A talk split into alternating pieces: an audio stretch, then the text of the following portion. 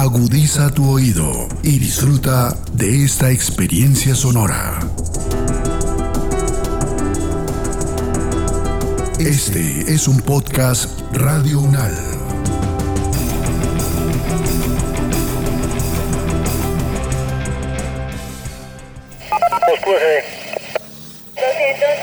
de la calle 44 al 2125 del apartamento 101, calle 24 carrera 74 modelo.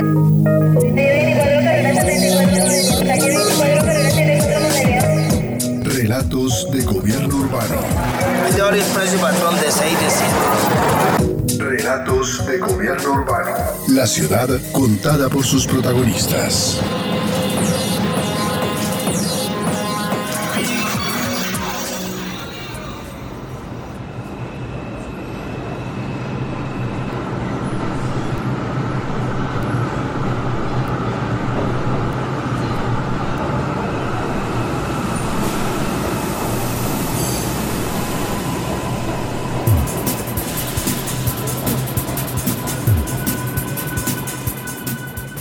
Sistemas de transporte masivo, los metros ocupan un lugar trascendental en la movilidad de las principales ciudades del mundo.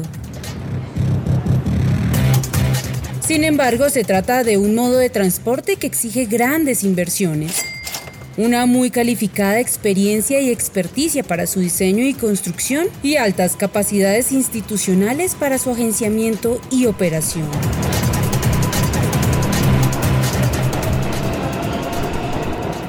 Estas condiciones han hecho que en la región latinoamericana se hayan implementado tímidamente estos sistemas con casos como el de Bogotá, que aún no cuenta con una sola línea. En este podcast haremos un recorrido por algunos metros de Latinoamérica. Escucharemos la experiencia del de Buenos Aires, el más antiguo de la región. Pasaremos por Ciudad de México, uno de los que recibe diariamente mayor número de pasajeros. Seguiremos por Brasil, el país con más metros del continente. Continuaremos por Santiago de Chile, el más moderno. Nos acercaremos al de Quito, que comenzará operaciones en 2022 y finalizaremos con el de Bogotá, que actualmente se encuentra en construcción.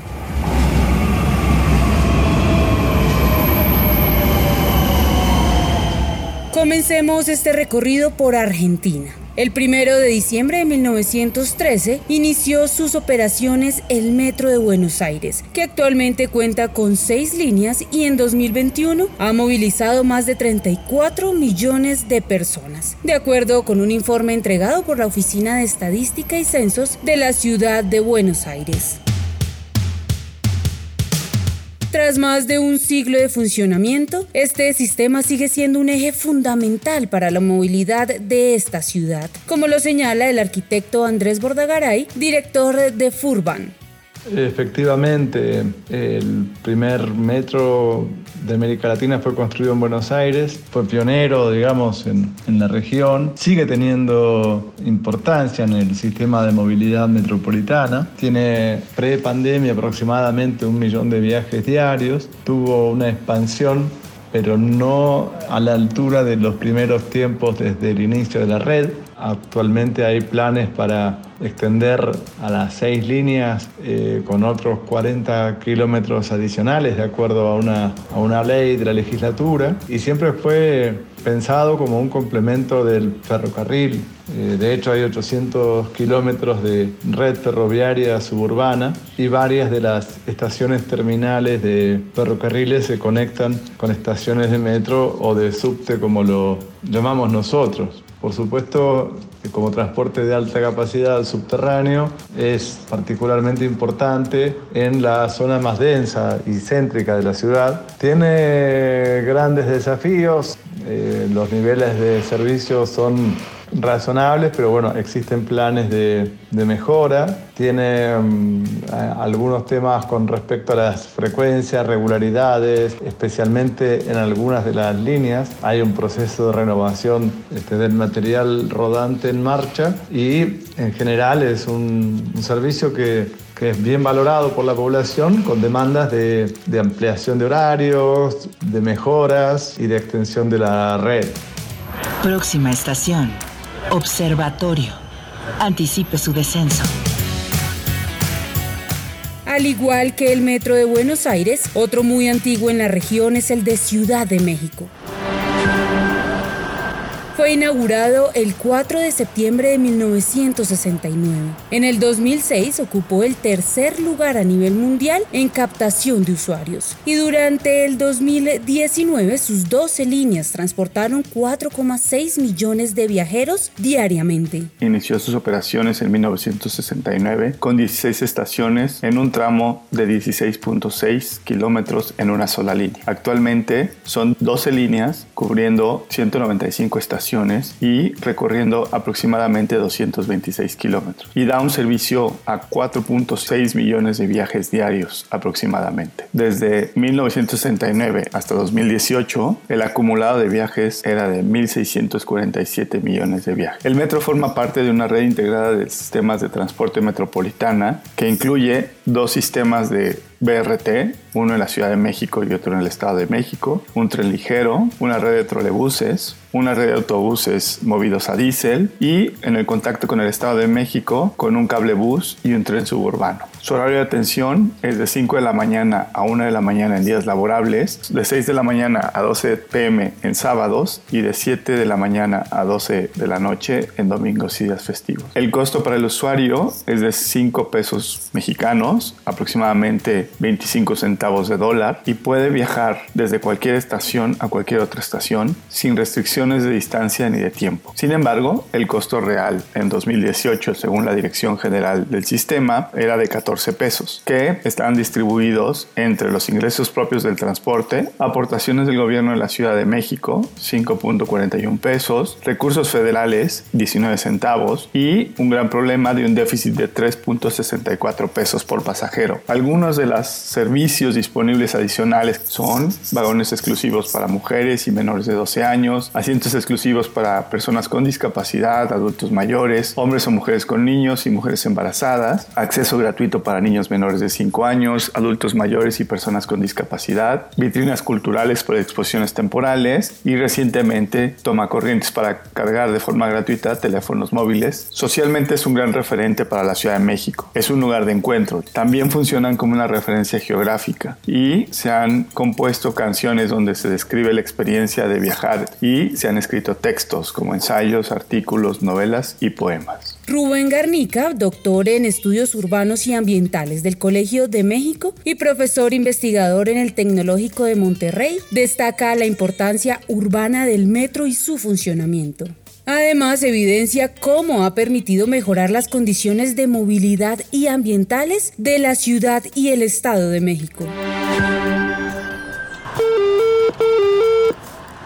Próxima estación. Tacubaya. Correspondencia con línea 7. Dirección El Rosario. Barranca del Muerto. Y con línea 9.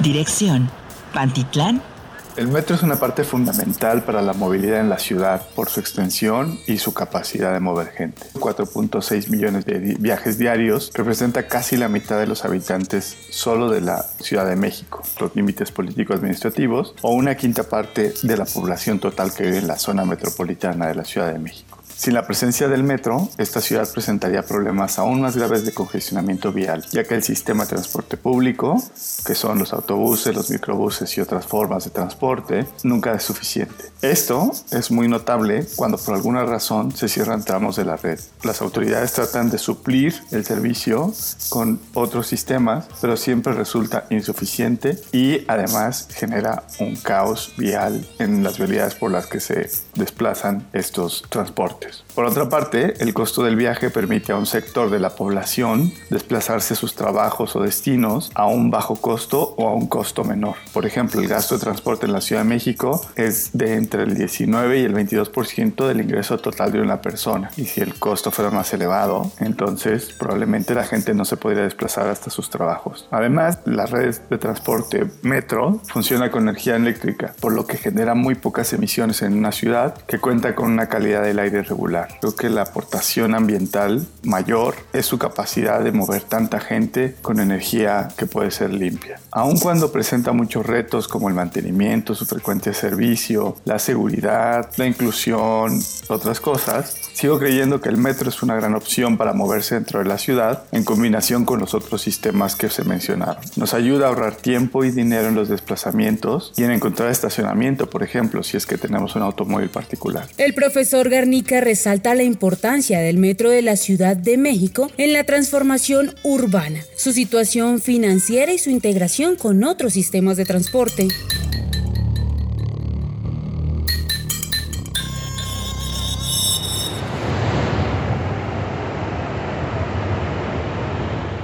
No menos importante resulta este sistema para el país más grande y con mayor número de habitantes en América Latina. Brasil es el país que tiene más metros y sistemas BRT, sistemas de tránsito rápido de buses. En total son ocho sistemas de metro. ¿Cómo ha sido posible implementar estos sistemas teniendo en cuenta su alto costo?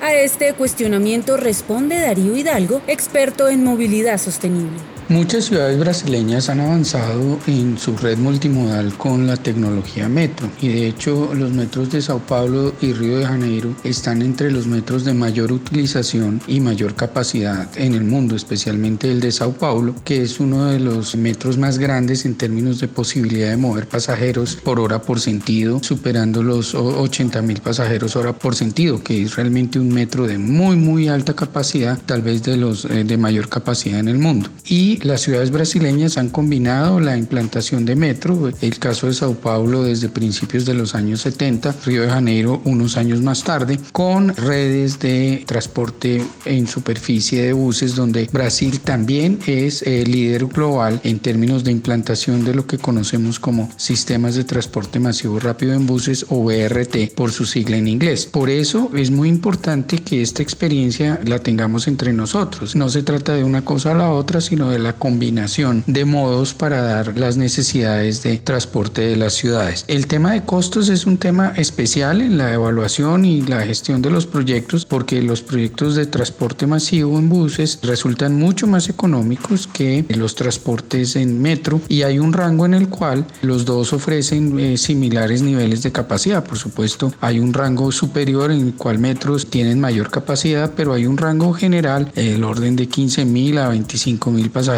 hora por sentido, en el cual las dos opciones son válidas, con la opción de metro siendo un poco más costosa que la opción de buses en superficie. Lo que podemos hacer es eh, ver esta experiencia. Tienen eh, diferentes modelos de gestión, tanto gestión pública como gestión privada. El caso de Sao Paulo las combina. Hay algunas líneas que son de gestión pública por el metro de Sao Paulo y otras que son concesionadas y tienen gestión privada. En el caso de Río de Janeiro, la totalidad de la red ha sido concesionada a operador privado. Realmente es un tema muy interesante y apunta a que sigamos combinando modos y no simplemente pensando que una alternativa siempre es superior a la otra.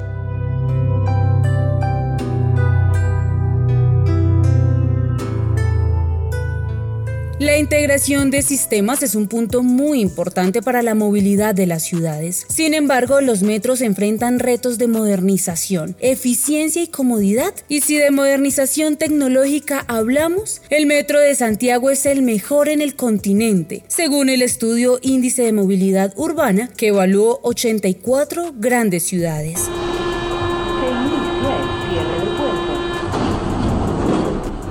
Giovanni Vecchio, académico del Instituto de Estudios Urbanos y Territoriales de la Universidad Católica de Chile e investigador del Centro de Desarrollo Urbano Sustentable, explica las características de este metro y habla de su integración con Transantiago.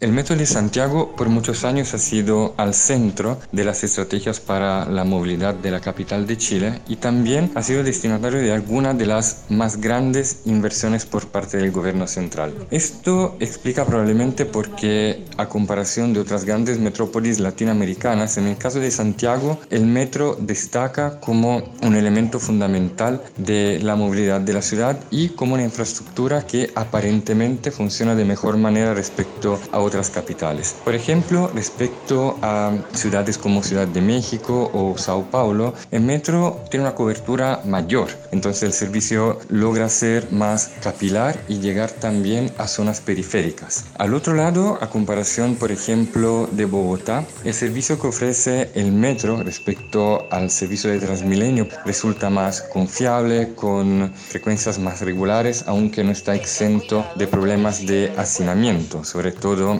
en la hora punta. Así que esos elementos probablemente explican por qué se puede considerar que el metro de Santiago resulta funcionar de mejor manera respecto a otras metrópolis de la zona y también resulta capaz de servir distintas partes de la ciudad. De hecho, gracias a inversiones que siguen siendo impulsadas por el gobierno central, el metro no sirve solo zonas centrales y pericentrales de la ciudad, sino que logra llegar también a la periferia y lograr impactar positivamente la calidad de vida de las personas que ahí viven, por ejemplo, reduciendo sus tiempos de traslado diario y también facilitando el acceso a mejores oportunidades educativas. Sin embargo, es clave considerar que estas estadísticas probablemente se refieren a momento previo a la pandemia, probablemente considerando algunos cambios que van a enfrentar nuestras ciudades y también la menor disposición de las personas a desplazarse en transporte público, es posible que esta tan importante infraestructura igual se vea afectada también en, en su funcionamiento por estos cambios que estamos observando en este momento.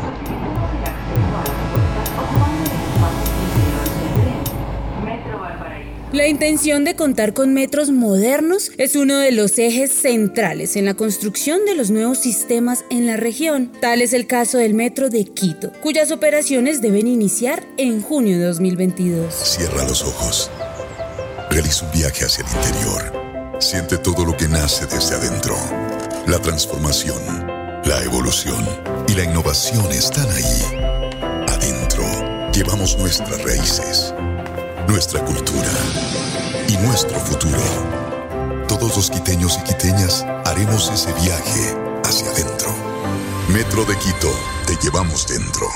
Tiene una extensión de 22 kilómetros y 15 estaciones, todas construidas en subterráneo, desde la zona de Quitumbe al sur de la ciudad hasta el Labrador en el centro norte de Quito. Este trayecto actualmente les toma a los usuarios recorrerlo en superficie 120 minutos. Con el uso de la primera línea de metro de Quito les tomará apenas 34 minutos. Fue concebida como la columna vertebral del sistema integrado de transporte de Quito para facilitar la movilidad de los quiteños de una forma ágil, segura, confiable. Este proyecto se diseñó con una visión de largo plazo para armonizar tanto transporte en superficie como son los buses, los BRTs, la ecovía y el trole, con este nuevo mecanismo de transporte masivo en subterráneo. El sistema integrado de transporte de pasajeros del cual Metro de Quito es parte es un sistema o un esquema de movilidad para la ciudad relativamente nuevo cuyo eje principal es la integración funcional y tarifaria de los distintos modos de transporte en la ciudad. Así el objetivo es que los quiteños cuenten con opciones de calidad, sostenibles, eficientes en el largo plazo. En términos constructivos,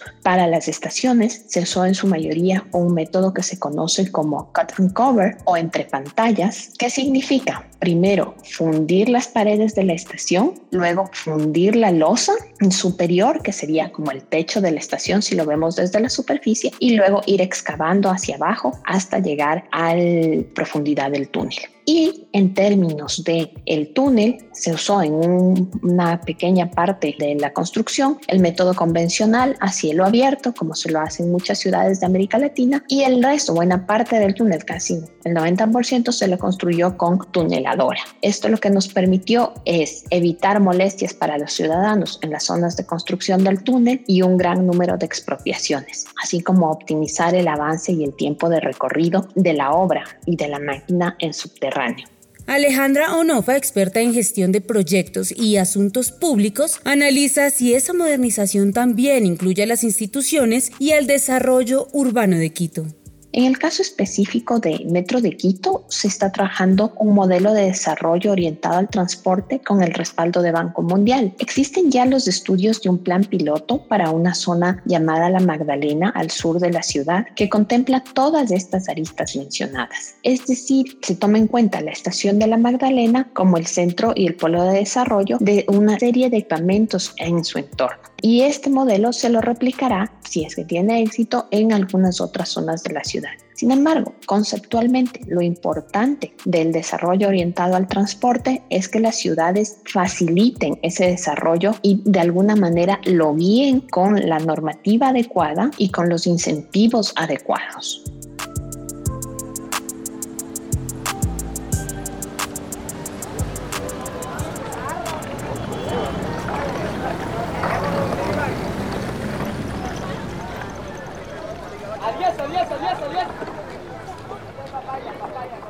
Para 2028 se espera que entre en funcionamiento el Metro de Bogotá, el cual contará con 23,9 kilómetros, siendo una de las primeras líneas más extensas del continente, por encima de las de ciudades como Quito, que tiene 22 kilómetros, Panamá, que tiene 21 kilómetros, y Sao Paulo, 20,4 kilómetros. A los que ya se subieron, y también a los que dijeron en redes, ¿a cuál metro nos subimos? Será subámonos al metro invisible. Subámonos, pero si en Bogotá nunca habrá metro. ¿Subámonos? ¿A dónde? Yo no veo el metro. A todos los abrazamos, les saludamos y les decimos que llegó el momento de subirse porque ya se eligió un grupo de empresas internacionales que será el encargado de construir y operar la primera línea del Metro de Bogotá. Metro de Bogotá, subámonos porque arrancamos. El costo total de la línea fue estimado en 2016 en 9,74 millones de pesos colombianos y es totalmente financiado por la Nación, el Distrito y la banca multilateral. Después de más de 70 años de espera, Bogotá está cerca de tener un metro pesado de la más alta capacidad, 100% viaducto a 13 metros de altura, 24 kilómetros de longitud, 16 estaciones, 10 integradas con Transmilenio, 27 minutos de duración del recorrido entre el Portal Américas y la Avenida Caracas con calle 72, más de 600 mil metros cuadrados de espacio público generado y renovado, 13 kilómetros de ciclorruta en el tramo occidental y 6 kilómetros a los costados de la Avenida Caracas, más de 10 mil biciparqueaderos, iluminación nocturna, 1.800 pasajeros es la capacidad de carga del tren en cada recorrido. El metro elevado transformará la movilidad de Bogotá al prestar un transporte eficiente y amable con los usuarios. Nuestro metro avanza. Sin embargo, la ciudad enfrenta un debate sobre la sostenibilidad y financiación de sus sistemas de transporte, un punto muy importante en el proceso de integración tarifaria teniendo en cuenta la crisis financiera de Transmilenio. El profesor de la Facultad de Ingeniería de la Universidad Nacional de Colombia, sede Bogotá, César Ruiz, presenta un panorama de esta situación. El avance del proyecto de la primera línea de metro de Bogotá pues tiene un cronograma bastante largo en términos de pensar ya en su entrada en operación. Incluso la misma empresa Metro de Bogotá pues registra que tiene previsto que en el año 2028 realmente entre en operación como tal la primera línea del metro. Estamos hablando realmente de casi siete años de horizonte. En este momento pues hay un consorcio formado básicamente por empresas chinas que tienen una concesión en la cual deben culminar los estudios de detalle, comenzar algunas obras preliminares, deben ejecutar las obras del proyecto Metro, traer todo el material rodante, quiere decir esto, los trenes y todos los equipos, y una vez entre en operación, la empresa deberá operar y administrar el, metro por un tiempo determinado. Entonces es un modelo de concesión que cuenta con un alto financiamiento público, básicamente para el desarrollo de las obras, y va a contar con una cofinanciación volcada principalmente para la operación y la gestión y la administración del metro. El investigador Ruiz evalúa si el metro entraría en operación con déficit financiero, teniendo en cuenta que en 2021 Transmilenio afronta serios problemas económicos para su funcionamiento. Lo primero que yo quisiera decir es que en realidad todo el tema del COVID y el confinamiento y las restricciones que hubo sobre movilidad en sistemas de transporte público impactaron negativamente las finanzas de la gran mayoría de los sistemas de transporte público en el mundo. Por el modelo en el que funciona Transmilenio, que son modelos de concesión y que están atados a unos contratos, probablemente este impacto fue mayor porque el distrito debe garantizarles unas condiciones mínimas operacionales, aunque probablemente hay unos elementos de riesgos que deberían asumir el concesionario, probablemente no está muy contemplado el riesgo de demanda, es decir, esta disminución que se dio el año pasado. Eso ha hecho, según lo ha presentado la administración distrital, que haya un déficit. Por lo tanto, pues se puede hablar de crisis financiera de Transmilenio en el sentido en que la demanda se indujo para que se cayera, pero que yo creo que tenemos margen de acción que de aquí a los siete años pudiéramos tener un panorama mucho más claro de cómo financiar la operación de estos sistemas de transporte. Y al final, ¿qué es lo que esperaría uno? Pues que como la misma empresa Metro lo ha anunciado y eso yo creo que lo que esperamos todos es que la tarifa del metro cuando entre en operación en el 2028 o en el año en que sea, pues se iguale mínimamente a la tarifa de Transmilenio, porque en realidad recordemos que estamos hablando de un sistema integrado de transporte público y en ese sentido, pues uno no esperaría que un sistema tuviese una tarifa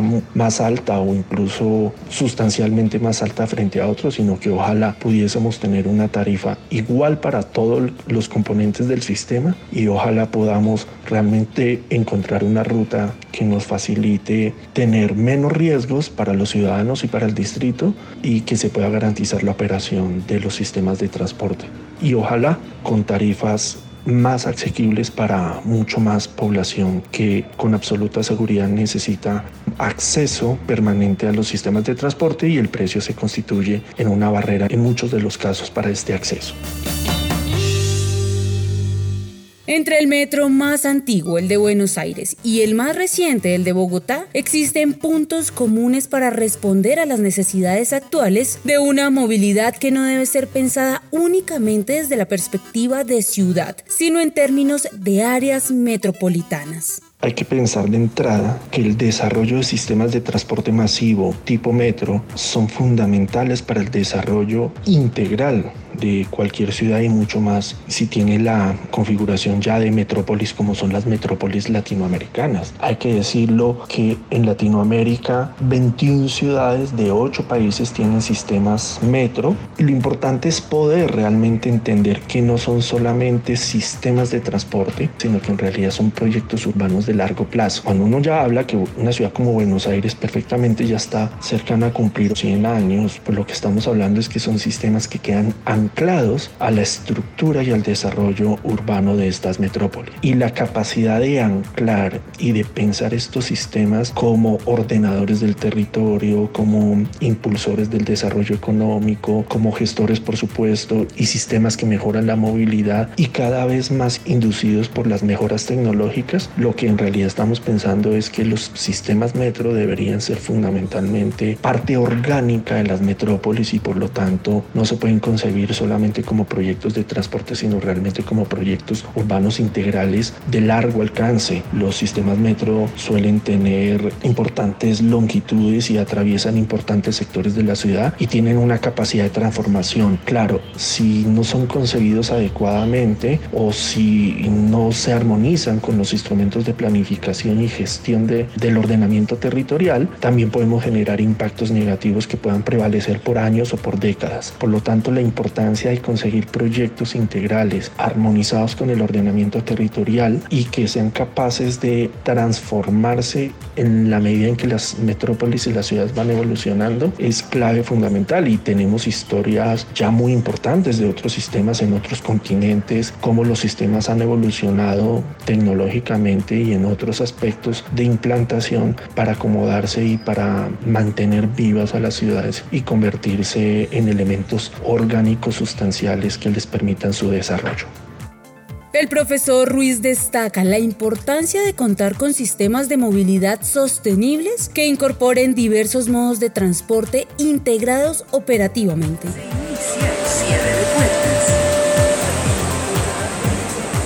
Los metros cumplen un papel primordial en las grandes ciudades como ejes centrales del sistema de movilidad que deben ser complementados y articulados con otros. Tengan cuidado con el cierre de puertas.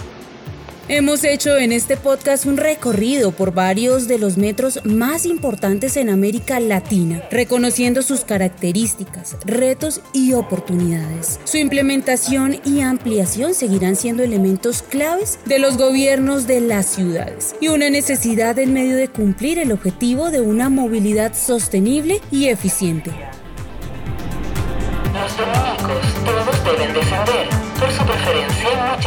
Este podcast contó con la dirección de Diego Peña, profesor de la Universidad Nacional de Colombia, la colaboración temática de Mario Avellaneda, la producción periodística de Claudia Sánchez y Milton Medina, la locución de Paola Medellín y la producción sonora de Edgar Huasca.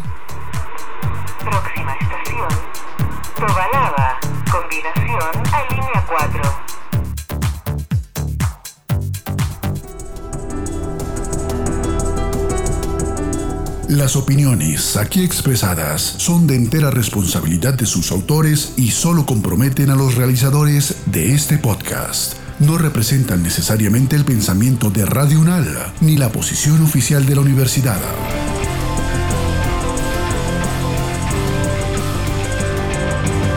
Este y otros podcasts en nuestro sitio web podcastradio.unal.edu.co. Síguenos en nuestras redes sociales. Nos encuentras como Podcast Radio UNAL, Universidad Nacional de Colombia, Proyecto Cultural, Científico y Colectivo de Nación.